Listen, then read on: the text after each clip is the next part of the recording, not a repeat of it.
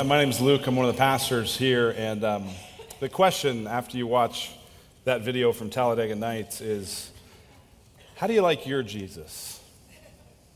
Right, that's what they're discussing, right? Which Jesus do you like? Well, I like Jesus like this. I like Jesus in a tuxedo t shirt because it's, it's formal, but he still likes to party because I like to party. I want my Jesus to party. That's kind of the question, and it's humorous and it's interesting to kind of make light of that, but, but it really taps into something that's true about our experience. Is we kind of want to make God the way we want to make God. We want a God that's kind of like us. We, we have a difficult time, a hard time thinking that God could contradict us or tell us we're wrong, or even, I mean, we, we really don't like it if God were to tell us that we're sinners that we're morally objectionable, that we do things wrong. And this is evidenced by something that you hear pretty common. Maybe you've even said this, and so if you've said this, I'll, I'm going to pick on you a little bit here. Um, but sometimes people will say something like, My God would never blank. Which oftentimes, when people say that, my God would never, usually what they're saying is, the God of my imagination would never blank rarely are they actually referring to the God of the Bible, the God who has the right and the authority to say what he wants. And so we believe that, that, that God has the right to contradict us. God has the right even to offend us. Do you have a belief system that allows God to contradict you? If you don't, if your God just always does whatever you want, it could be that you aren't worshiping the real God. We believe that God can and does offend us, and He does it through His Word. There was an article I was reading where a guy was talking about what if I was ever on Piers Morgan or one of these other talk shows, and they would ask me about all these offensive verses in the Bible. And he wrote this He said, The most offensive thing I believe is Genesis 1 1 and everything it implies. Genesis 1 1 says this In the beginning, God created the heavens and the earth. And he says that's the most offensive verse in the Bible if you realize what it implies. What it implies is that God created it, therefore, God gets to define it. Therefore, God gets to tell us how it works. And we have a choice. We can either discover the true value and meaning of things as given by God, or we can rebel against it. But God's word is full of things that aren't there just to contradict us or just to offend us or simply to make us feel bad, but because God loves us. One person has said this when God says don't, what he means is don't hurt yourself. When God says do this, what he's saying is here is a path to sure joy and blessing. And so we believe that God is authoritative, that He has the right to speak, that He has the right to define things the way they should be, and that we come under the authority of that word. Now, some of you are here and you would not consider yourself to be a Christian. And uh, maybe you're exploring it. Maybe you're kind of wondering what it might be like to be a follower of Christ. Maybe you're even a little more antagonistic. And we're glad that you're here. I think this is a great environment for us to discuss some important things, and we're glad you're part of it. But one objection you might have at this point would be to go, I get the idea that God can contradict, but the Bible? I mean, really? Isn't the Bible just like one massive game of telephone? It sort of started with this some good stuff, but over the years it's just been changed and it's been distorted and it's been retranslated and and you know, isn't that kind of what the Bible's about? I mean, how can we really trust that this ancient document has anything really to say to us today? I mean, it's, it's 2013. Well, I hope you know that at some point, someone was like, Can you believe it? It's, it's the year 112, and they still believe the Bible, right? I mean, that, that's not a new objection, right? Everyone in every culture has thought, uh, you know, their culture was superior. So there's a little bit of some pride and arrogance there when we have that kind of a thinking. But, but I want to give you just at least one answer why I think the scriptures uh, trustworthy. And, and you could, there are lots more. Uh, there's, a, there's a blog post that I posted today with a bunch of resources related to that and related to this issue that we're talking about today. Um, lots of things in there. One of them is a sermon by John Benzinger, who's a pastoral resident here, on why you should trust the Bible. I encourage you to listen to it. But one reason, at least why I think you can uh, trust the scripture, is that many biblical authors, including the Apostle Paul, whose letter we're writing today, or we're reading today, the Apostle Paul died for his message. Now, that's not unique. There's lots of religious teachers that have died for things they said. But listen to this these biblical authors died for their faith, and no one would die knowingly for a lie they created. Right? A lot of people that, that, are, that die for all kinds of things where they're misguided or they're ill informed. But if you were the, like, behind the conspiracy of creating a lie, and then you were going to be killed for it, that would be the point at which you'd go, okay, never mind. This was all made up. And none of them do that. They are willing to die for what that message was because they were eyewitnesses to a risen Christ. That's why we believe the Bible. There's more that you could say about that. But why go into all this? Why this whole discussion of that God can contradict us and that God can offend us? Why that? Well, the reason is because for the next few months, as we study Romans chapter 1 through 3, God is going to be continually offending us. It's going to be very offensive for the next few months, not just today, not just next week, but I mean, you're just week after week, it's going to be like, hit me again, hit me again. I mean, that's just how it's going to be. There's going to be lots in Romans 1 through 3 that's just offensive, that offends our modern sensibilities, that tells us we do some things wrong, that points out some error, and challenges us with new ways of thinking. And so it has the potential to be offensive.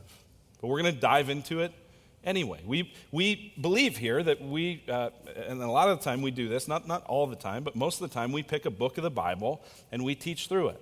And the benefit of that is that it forces you to talk about stuff that you would probably not pick to talk about because it's kind of unpopular. But you end up talking about things that are both popular and, and in season and unpopular and out of season, and you just keep working your way through that, and I think that's valuable. But, but you might ask, well, why two weeks on just these two verses? Because that's what we're going to do. Uh, chapter 1, 26 and 27. We're going to spend two weeks there. Why that? That feels like a little much. Well, um, these verses talk about the issue of homosexuality. And there's two reasons why we're going to spend this much time on it. The first one, and this is not new information to anybody, this is a huge cultural issue right now. I mean, you can't turn on the TV or listen to the radio or get a news feed or read the paper or anything and not have to think through or go to work and talk to somebody. I mean, you just you're inundated with this topic of homosexuality and same-sex marriage and all the cultural implications and, and it's just becoming more because the Supreme Court is deciding some of these cases this summer and, and it's it's right there in the forefront of our cultural attention. And so it's worth pausing and, and really examining it. But but more than that, there's a second reason. See, this is not just a cultural abstraction, it's a personal issue. It's really meaningfully personal to most of us. Most of us have a relationship with someone, a friend, or a family member, a child, an uncle, coworkers, people that we really, really like, people that we care about, people that we admire, people that in many ways we would say, I think they might be a better person than me, who would identify themselves as gay or lesbian.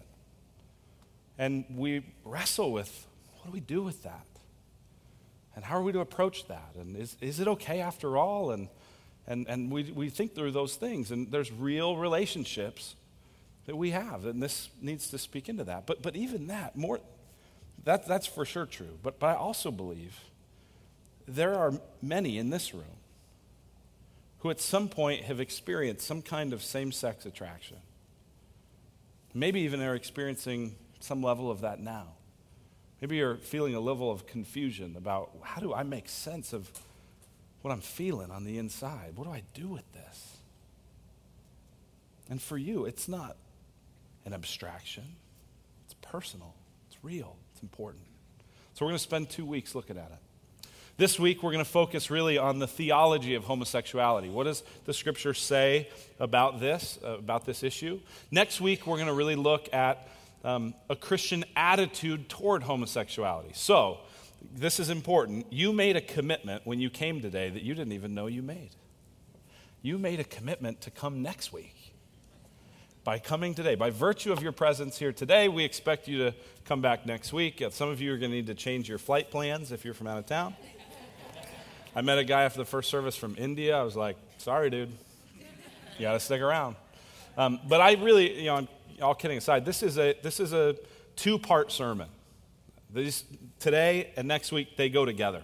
So don't draw conclusions about what I've said or what I haven't said at the end of today. Come back next week, and we need to see these as sort of one message that's uh, long uh, but extended and that's really important. So today we're going to focus on the, the theology side. Next week will be more of an application of how do we engage culturally and personally and and all that sort of stuff. Uh, but I do, I, I think it'd be inappropriate to just dive in and not mention a little bit about what our attitude should be towards this issue. And, and, not just towards the issue, but towards those who identify themselves as gay or lesbian. And so I've written um, six things, six just kind of ideas about our attitude. You don't need to write these down or anything, but I wrote them down just to make sure I say them really specifically and intentionally. So here's the first thing about our attitude towards this issue and those who identify as gay. The first thing, the scripture says that all people are made in God's image. All people. And therefore deserve love, respect, and honor. Everybody. It's not an us and them. It's not here's these privileged group of people made in God's image and everyone else. It's, it's everyone is made in God's image and deserves love, respect, and honor. Secondly, we become Christians by admitting that we are total failures. That's how you become a Christian. That's the only real prerequisite to becoming a Christian is to say, my deal's not working. I'm a mess. I can't do anything good before a holy and perfect and righteous God. That's the only way you become a Christian. Right? The song goes, Amazing grace, how sweet the sound that saved a wretch like me. It doesn't say that saved a pretty good guy like me. Right? That would be a lame song. That would not be amazing grace. But you become a Christian by admitting your failure. So, Christians, better than anybody, should know that we're not better than anybody. Do you get that? It makes no sense when Christians look down their nose at people as if we're morally superior when we know we're not. At least we should know. That's important. Number three, while not everyone who disagrees with homosexuality is hateful, right? That's the charge. If you, if you say homosexuality is wrong or it's a sin, you're labeled as hateful or bigoted. And I don't think that's right. Not everyone who disagrees with it is, is hateful. But many Christians have, including myself, probably including you, many Christians have been guilty of unloving words, jokes, and attitudes toward people who identify as gay. This kind of attitude is rude, unkind, hateful, and unacceptable. It's not okay because we know that we're wretches, saved by sheer grace. It's not okay. And so, for our redemption communities, you know, what they do is we gather during the week, is we often use the text of the sermon as kind of the launching point for our discussion. And I've told our leaders that, that there is to be no tolerance for this kind of hateful, bigoted, arrogant. Doesn't mean you, you have to think that homosexuality is right, but if the spirit of your heart is, is joking, condemning. Eh, not going to allow that. Number four, to be truly loving means caring, asking questions, listening, learning, sacrificing time, and showing people that you love them even if they never change. Too often, we'll say, Change and you can join us. Jesus' message was join us and you can change. And you will change. Right? But, but we are so often guilty of of not really wanting to be loving, we just want to appear loving. And real love means sacrificing time and listening and asking questions and caring about a person, not as a notch on your belt, not just trying to win an argument, but caring about people as image bearers of God. There's a fifth thing Christians need to ask themselves do I want to make a difference or do I just want to make a point? We'll talk about this more next week, but, but you can make a point and not make a difference. And it's very easy to make a point. You can do it with a sign in your yard, you can do it on Facebook. Boy, what a great place to make points. You know, and man, you stir up controversy and discussion, and you think, oh, wow, now this is real dialogue. No, it's not. You're making a point. Right? No, no one's mind is changed, no one's perspective is sharpened. You make a point, you're not making a difference. And, and we want to be people that are salt and light in the earth that make over the long haul as we love people and care about people and speak the truth in love that make not just a point but a difference. And here's the last thing is that God's approval ultimately trumps man's approval. So we will follow the scriptures even if in doing so we are falsely accused of being intolerant and unloving. I am ready to be accused of those things. I don't want to be, but I can stand before the Lord and say, God, ultimately, you're the king. You created all things. You get the final word. So that's just some words about our attitude. We'll talk more about that quite a bit next week. But, but today, we're going to really try to answer this question What does the Apostle Paul say about God's view of homosexuality? What does the Apostle Paul say about God's view of homosexuality? And we're going to find that in verses 26 and 27.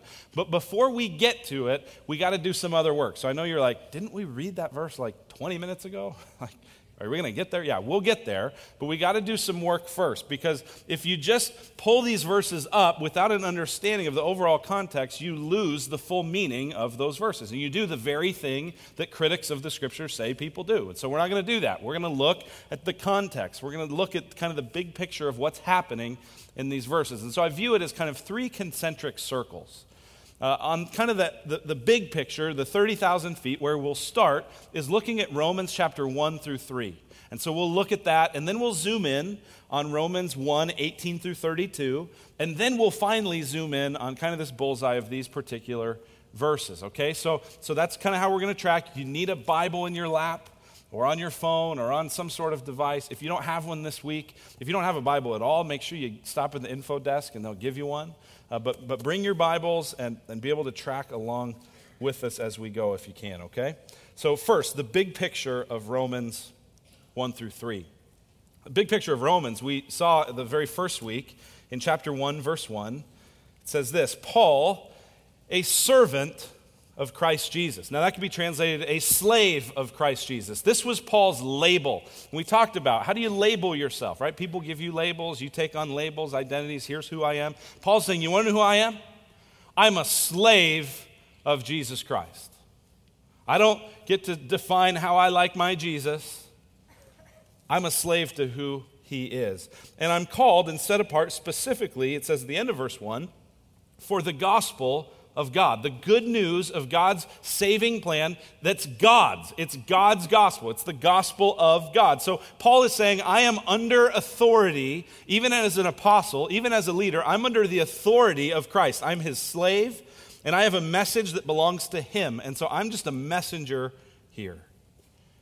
The point of this message, it says in chapter 1, verse 5, is to bring about the obedience of faith among the nations. Paul wants people everywhere, among the nations, among all peoples, to trust God and to then live in obedience to Him.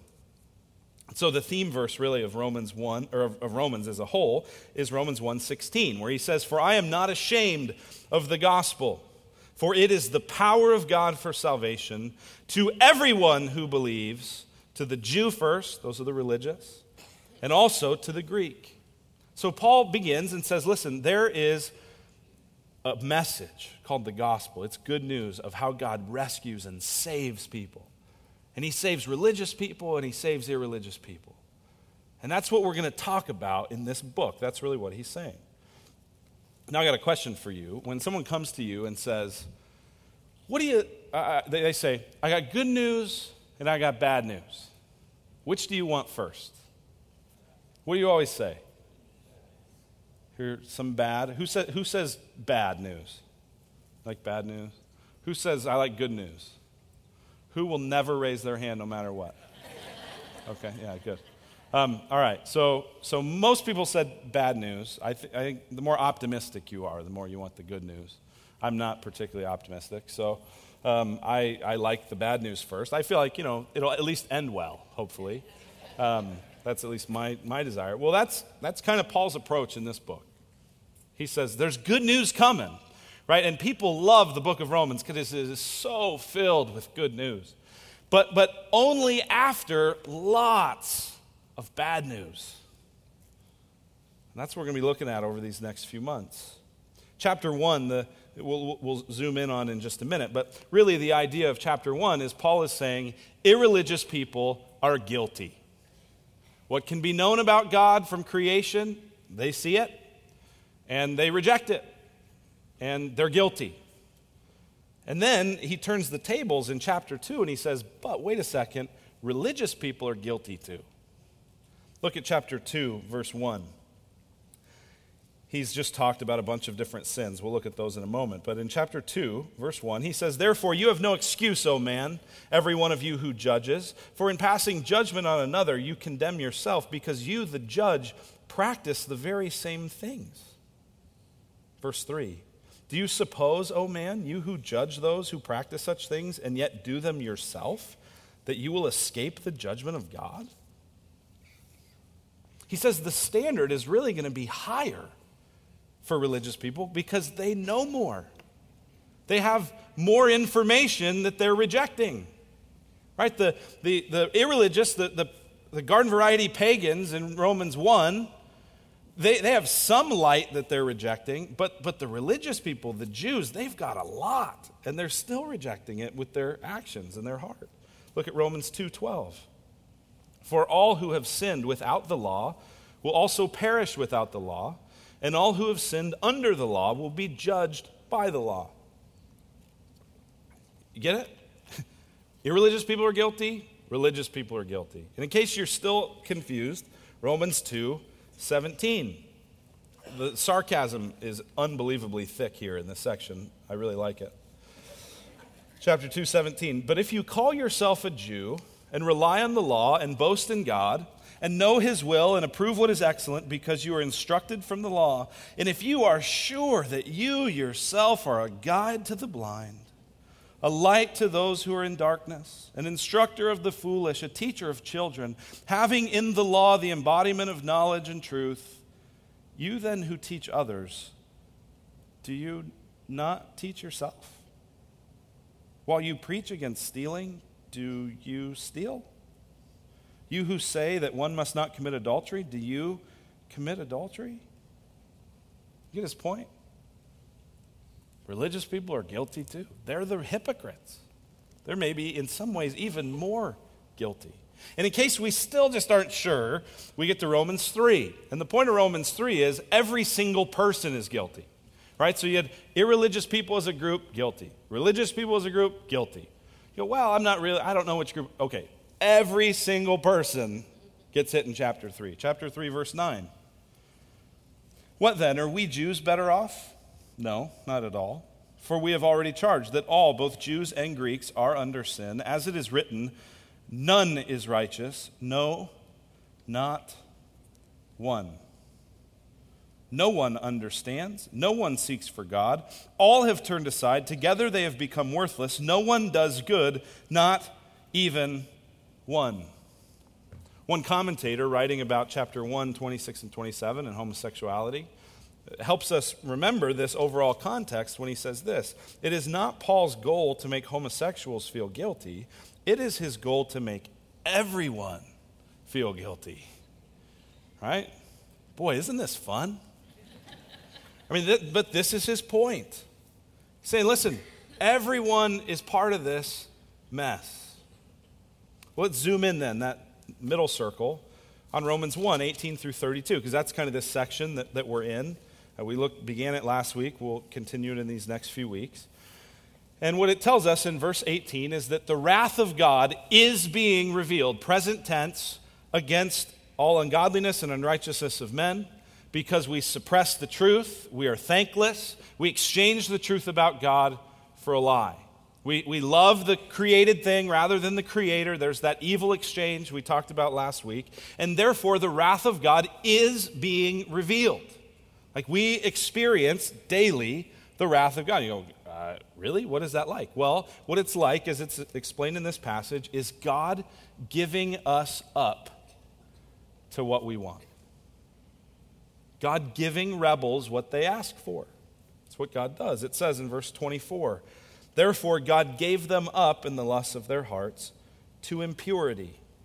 Verse 26 God gave them up to dishonorable passions. Verse 28 in the middle God gave them up to a debased mind to do what ought not to be done. Here's what it is it's God saying, I'll give you what you want. That is a form of God's wrath. Saying, You're going to ruin your life, but if you insist on this, go ahead. Tyler told that just wonderful story last week about being a little kid at a restaurant and seeing the red liquid in the bottle and going, Dad, I want to drink that. Dad, I want to drink that. No, it's Tabasco sauce. You're not drinking it. No, it'll be great. I want to drink it. I want, no, I want to drink it. No, I want to drink it. Fine, moron, drink it. And he drank it. Oops, right? But, but eventually, God gives us what we want. One of my favorite stories in the Bible is the story of the prodigal son, Luke 15, where you have a, a younger brother. There's a man with two sons, and the younger son goes to his dad and basically says, Dad, I wish you were dead. I want my share of the inheritance now. The inheritance I'll get when you die, I I'm not waiting for that. I want, I want it now. And the father, shockingly, the father is kind of the God figure in that parable. The father, shockingly, gives him what he asks for. Liquidates a bunch of his stuff, sells off a bunch of his things, and gives him money, knowing that he's going to do what he, in fact, did, which was go to Vegas and blow the whole thing. But God gives us what we want. And that leads to all kinds of sin because we want all kinds of sin. Verse 24 talks about impurity and the dishonoring of their bodies among themselves. Verse 26 and 27 talks about exchanging um, natural relations for unnatural, for unnatural and homosexuality. But then, if that's not enough, verse verses 29 through 32 just is like, he's making the point. Verse 29 they were filled with all manner of unrighteousness. Filled, right? Not a little bit, not just select things, but filled with all manner of unrighteousness, evil, covetousness, malice. They are full of envy, right? Jealousy, wanting what someone else has, murder, strife, deceit, right? Twisting the truth, telling a story just a little bit better to make yourself look better, telling a lie. You ever told a lie? You're here. Maliciousness. You go, man, that's bad stuff. I'm glad I don't do that. All right, here we go. They are gossips spreading rumors about people, slanderers, right, trying to ruin people's reputation, haters of God, insolent, haughty, boastful. You ever boastful? Why, aren't people more like me? Can you believe how these idiots drive? If they drove like me, man, this would be great. Boastful. Inventors of evil, disobedient to parents Gosh, Paul, you're digging deep here. Foolish, faithless, heartless, ruthless, right? I mean, that kind of just covers it all, pretty much. And just in case, like it didn't, he said, inventors of evil. It's like you might come up with a new category. That's what he's saying. And then it says in verse 32 though they know God's decree that those who practice such things deserve to die, they not only do them, but give approval to those who practice them. And you go, wait, wait, wait, wait. And we'll talk about this more in a few weeks, but deserve to die? I mean, I get murder and but like disobedience to parents, death penalty, what? Well, listen, I've told you this illustration before. If I were to, you know, punch Dave Bublitz, you know, he's got a strong right hook. He might get me back, but for the most part, nothing's going to happen. If I go and I punch a police officer, I'm at least going to get hauled off somewhere. And if somehow I sneak through Secret Service and punch the president, jail time. Same offense, but the penalty gets stiffer depending on the person you offend. So even a small little offense like disobedience to parents, when it, that's done against God, deserves death. So, so Paul here, again, not trying to single anyone out, he's trying to make everybody feel guilty. But one of these areas of sin that he does explore is homosexuality. So let's look at that. Finally, the inner circle here in Romans 1 26 and 27. He says, For this reason, for what reason? Well, the reason he gave in verse 25 because they exchanged the truth about God for a lie and worshiped and served the creature rather than creator. Now, it's important to say here that Paul's not describing an individual's particular situation. He's describing the reality of humanity. Here's how this works is, is people ex- make this exchange, and one of the results is verse 26. For this reason, God gave them up to dishonorable passions. For their women exchanged, there is, again, that word exchange, right? There's this exchange going on. An exchange for what is part of God's created order for something that isn't. For their women exchanged natural relations for those that are contrary to nature. Now, that's interesting because uh, there are only six places in the scripture where it talks about homosexuality, and this is the only one that talks about women. All the other ones deal exclusively with men. When you read the documents of different law codes and different philosophers and different historians from around, that were written around this same period of time, they all have to do only with male homosexuality.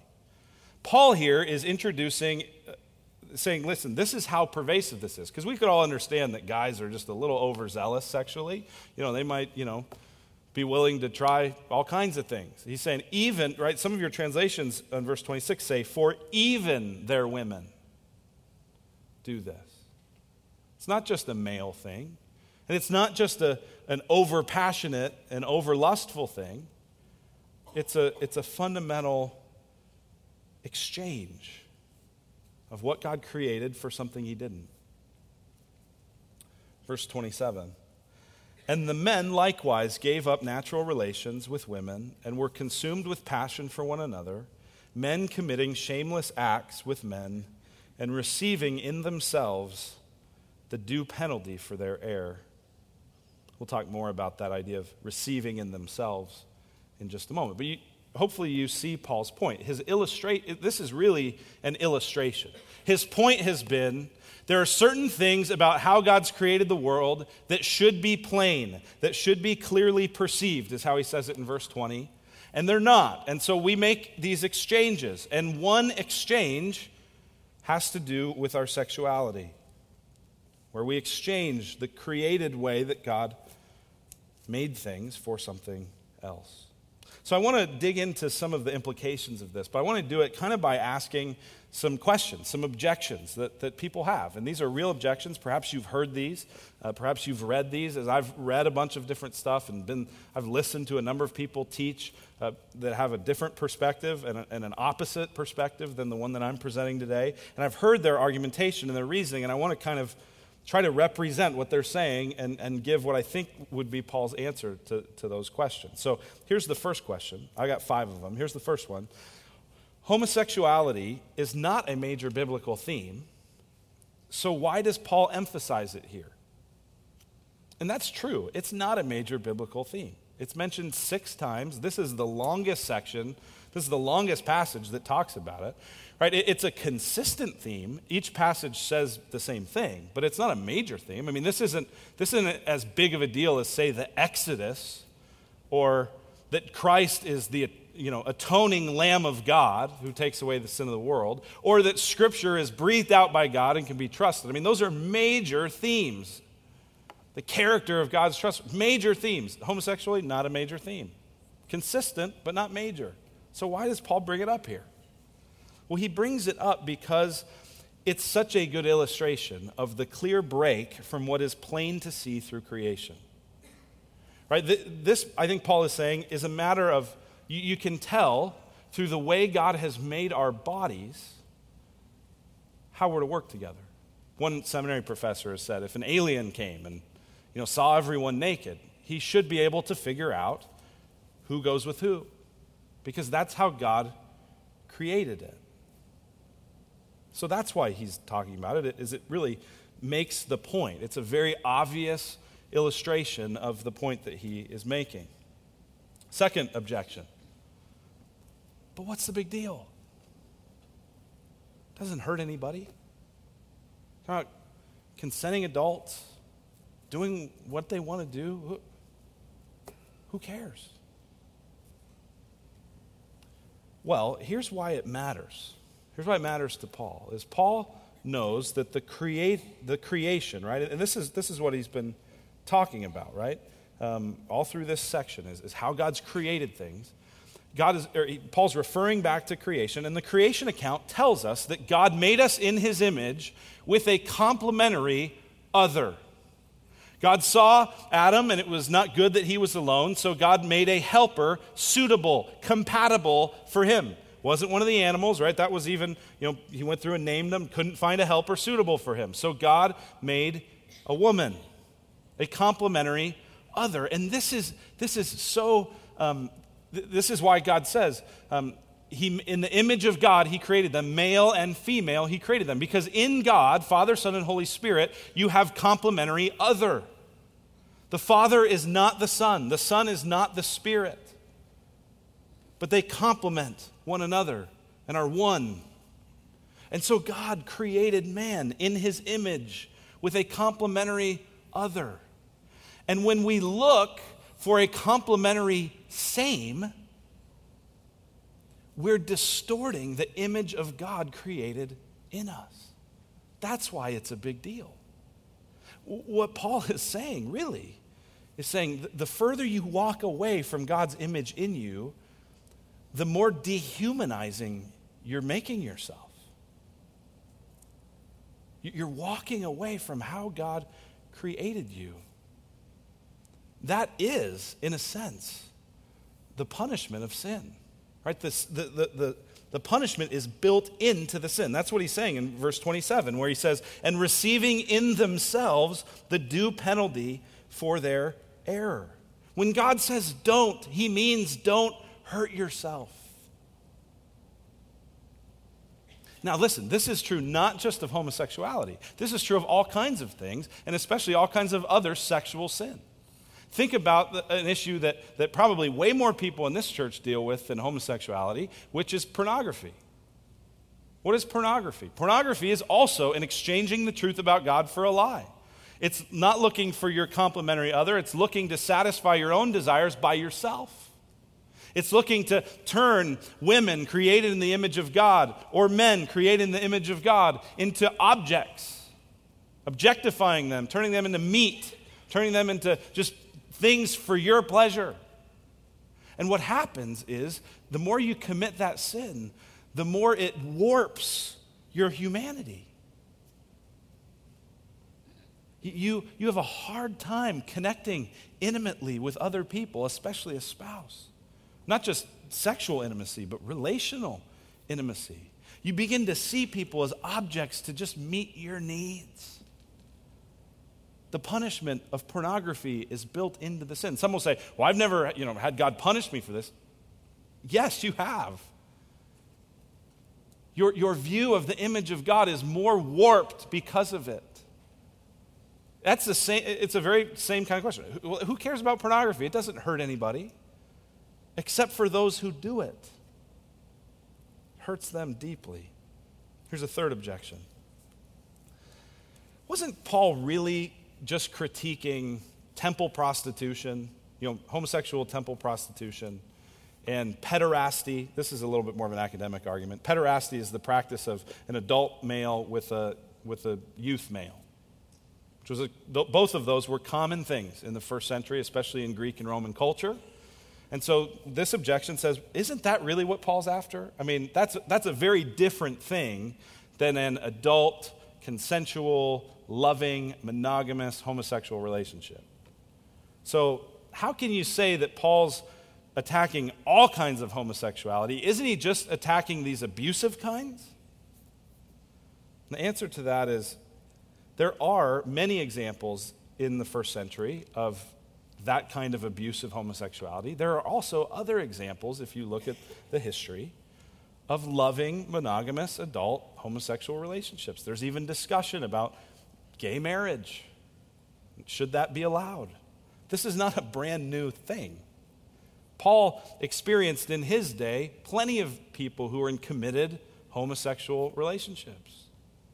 The issue is not that. The issue is the break with God's created order. That's why it matters to Paul. Here's the fourth objection. Wasn't Paul really critiquing? Oh, I already talked about that. I read it really well, though. Number four. What if a person is born with same sex attraction? What if that's what comes naturally? Isn't, right, one, one guy that I listened to made the argument that Paul's point in verse 26 about women exchanging natural relations for those that are contrary to nature was really what it was about was whatever feelings, sexual feelings you're born with, just don't change them. Right? So he was saying that the critique here was that people were born with heterosexual desire and traded in for homosexual desire. That was the problem. It wasn't homosexual desire, it was the trade. And therefore, for someone who has, is born with feelings of homosexual desire, to trade that for something else would be sin, that, that Paul would critique that. Now, I don't think that that is a, a right interpretation of this verse because when he's talking about nature, in the, again, in the context, he's clearly talking about the way God created the world. The words here, even for, for men and women, are really male and female. It's hearkening right back to Genesis 1 through 3 and that created order. But there is an important question here. What if a person is born with same sex attraction? Or maybe not even born, but it just comes naturally. It's all they've ever known. What then? And I think this is something that we need to think about. There's a difference between same sex attraction, same sex orientation, and gay or lesbian identity. But, but, it, but it's helpful to think through. I, am leaning here on Sam Williams as a professor uh, who, you know, compiled some research and some really helpful things here. I'll post all the information on that on the website. Um, but, but he talks about that there's, there's sort of different ways to think about this. One is same sex attraction. You see, about 6% of men, 4% of women, these are 2011 numbers. Uh, about you know, that percentage report having at some point an experience of same sex attraction. Now, same sex attraction is kind of a scale, it, it varies in duration and intensity. Um, in longevity, that sort of a thing. So, so for someone, it might be as, as slight as saying, you know, there's this one person of the same sex that I was attracted to, but I've never experienced that with anyone else or any other thing. It may be kind of a thing, you know, this was a, a part of my life where I was having these feelings and it just went away. Could be that. that but on the strong end of that scale uh, would be people who would identify as same sex oriented. These would be people who would report the, the, the only desires I have sexually are for people of the same sex. And, and here's what you need to know in both of those cases, same sex attraction, same sex orientation, and you know this from the friends and people you've talked to, that is an agonizing place for many of them to be. They begin to think through those feelings and go, what do I do with this? There's lots of confusion, there's lots of turmoil, there's lots of, I feel different, I don't like this. Which, which is why a lot of them will say, I don't know if I was born this way, but I know I didn't choose this. I, wouldn't choose this. If I could unchoose this, I would. I would be crazy. My life has been a living hell since I've been feeling this way. Why would I choose this? And I think we need to take those people at their word and say, I, I believe you that this is all you've ever known. But the question then becomes how do you interpret those feelings? What story do you use to inform how to then respond? You say, This is how I feel. This is all I've ever felt, right? And so, so some people there, same sex orientation, this is, this is, they are only d- attracted to people of the same sex. About 2% of men, just under uh, 1% of women. How, how, do, how do they interpret that? What do you do with that? Perhaps you're here today and, and you're thinking these things, you're feeling these things. I, I've got these attractions, I don't know what to do. How will you interpret them? Well, sadly, the culture has, and even the church really, hasn't spoken into this. We've only offered one available interpretation. So people wrestle with this, and they feel it, and they go, I don't know what to do, and I don't know what this means. And, and then eventually, because the only story that's out there is this one, they will come and they'll say, I must be gay. And then that idea of being gay or being lesbian usually has an experience of coming out and usually then has all these other things where, where people begin to attach this as a key feature of their identity. Right? So get this same sex attraction and same sex orientation often, in most cases, are not chosen. But to then take on gay identity or lesbian identity is always chosen. Right? So, so Paul, I can just imagine him saying, listen, maybe you were born this way, but you weren't created this way. This desire and behavior is out of line with how God created the world. Therefore, don't live out your sinful nature, live out a new nature in Christ. Submit all of your natural inclinations and tendencies and sins to the cross of Jesus Christ and follow Him. Let Him become your new identity. That's the alternative interpretation. So for Paul, I, I don't think he, it doesn't throw him off to go, yeah, maybe people are born this way. Because everything is broken by sin. And in reality, as people study this in the social sciences, no one knows for sure why some people experience this. It's a host of all kinds of things.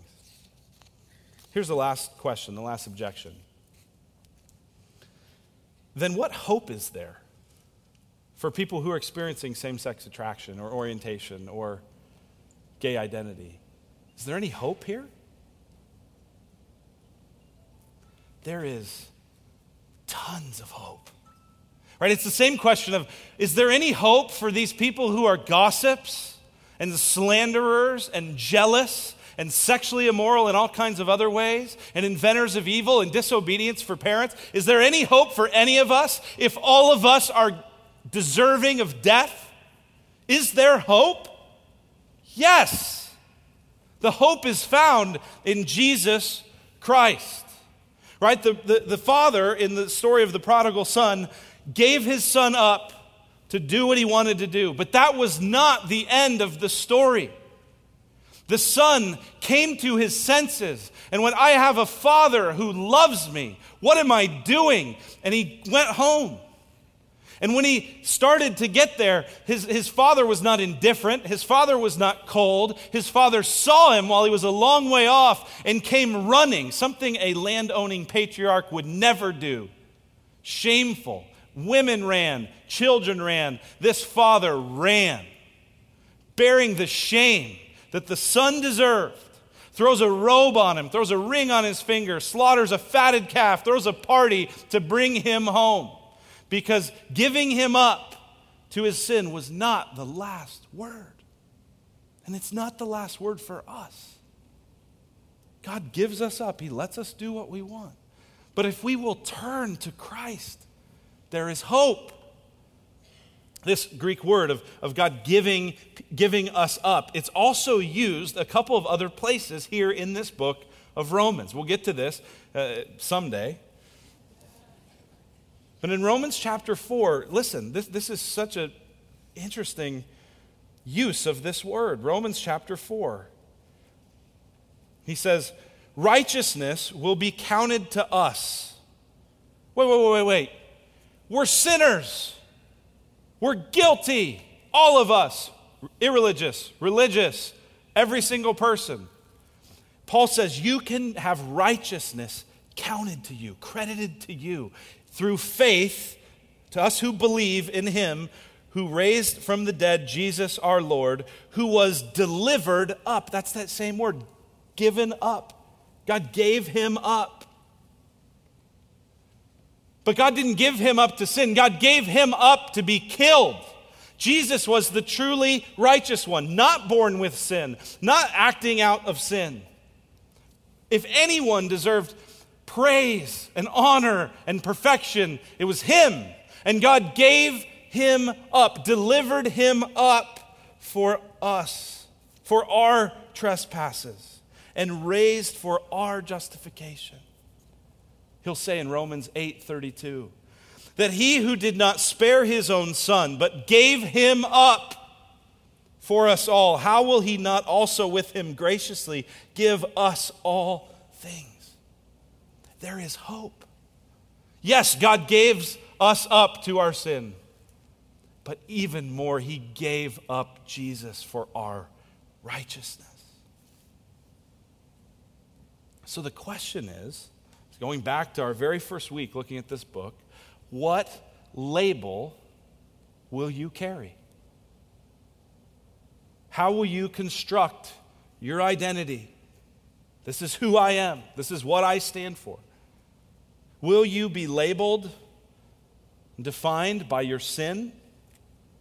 or by your Savior? Will you be a slave to your natural desires? Or will you be a slave to Jesus as Paul was? Some will say, but gosh, that sounds so hard. It sounds so difficult. It is. It's very difficult. It's difficult to give up everything that you naturally want and subject it to Christ. It's incredibly difficult. And yet, that's what it is to become a Christian. Right? A lot of us want this sort of Christianity where I can just sort of sprinkle in some Jesus. He'll bless my thing, right? I just, I just want a little. I don't want too much. And, and some of you, you're in a place, hey, take a step take a step, but eventually, listen, this is what he calls us to is a complete reorientation of our lives around him. It's incredibly devastating. There's a really helpful book that I read uh, in preparation for these messages called Secret Thoughts of an Unlikely Convert. It's by Rosaria Butterfield. And uh, she was a English professor at Syracuse, uh, boldly lesbian, uh, was the kind of head of a kind of academic sponsor of a lot of the different gay and lesbian student groups. And uh, I'll tell you more next week about her story and about how the things God used and the Christians God used to get a hold of her life. But she eventually uh, became a, a follower of Jesus, and it ruined her life. Because think about it: if you're the if you're known for your ultra liberal gay agenda, and that's how you're known as a professor, and that all changes, she lost everything. And she writes about this devastating nature of conversion. Here's uh, just a bunch of different quotes. I've put them all together to kind of give you the feel for it. Here's what she says Christ claimed me for himself, and the life that I had known and loved came to a humiliating end. This word, conversion, is simply too tame and too refined to capture the train wreck that I experienced in coming face to face with the living God. I know of only one word to describe this time released encounter impact. Impact is, I believe, the space between the multiple car crash and the body count.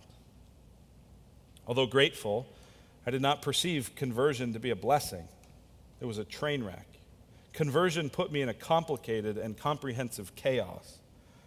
When Christ gave me the strength to follow him, I didn't stop feeling like a lesbian.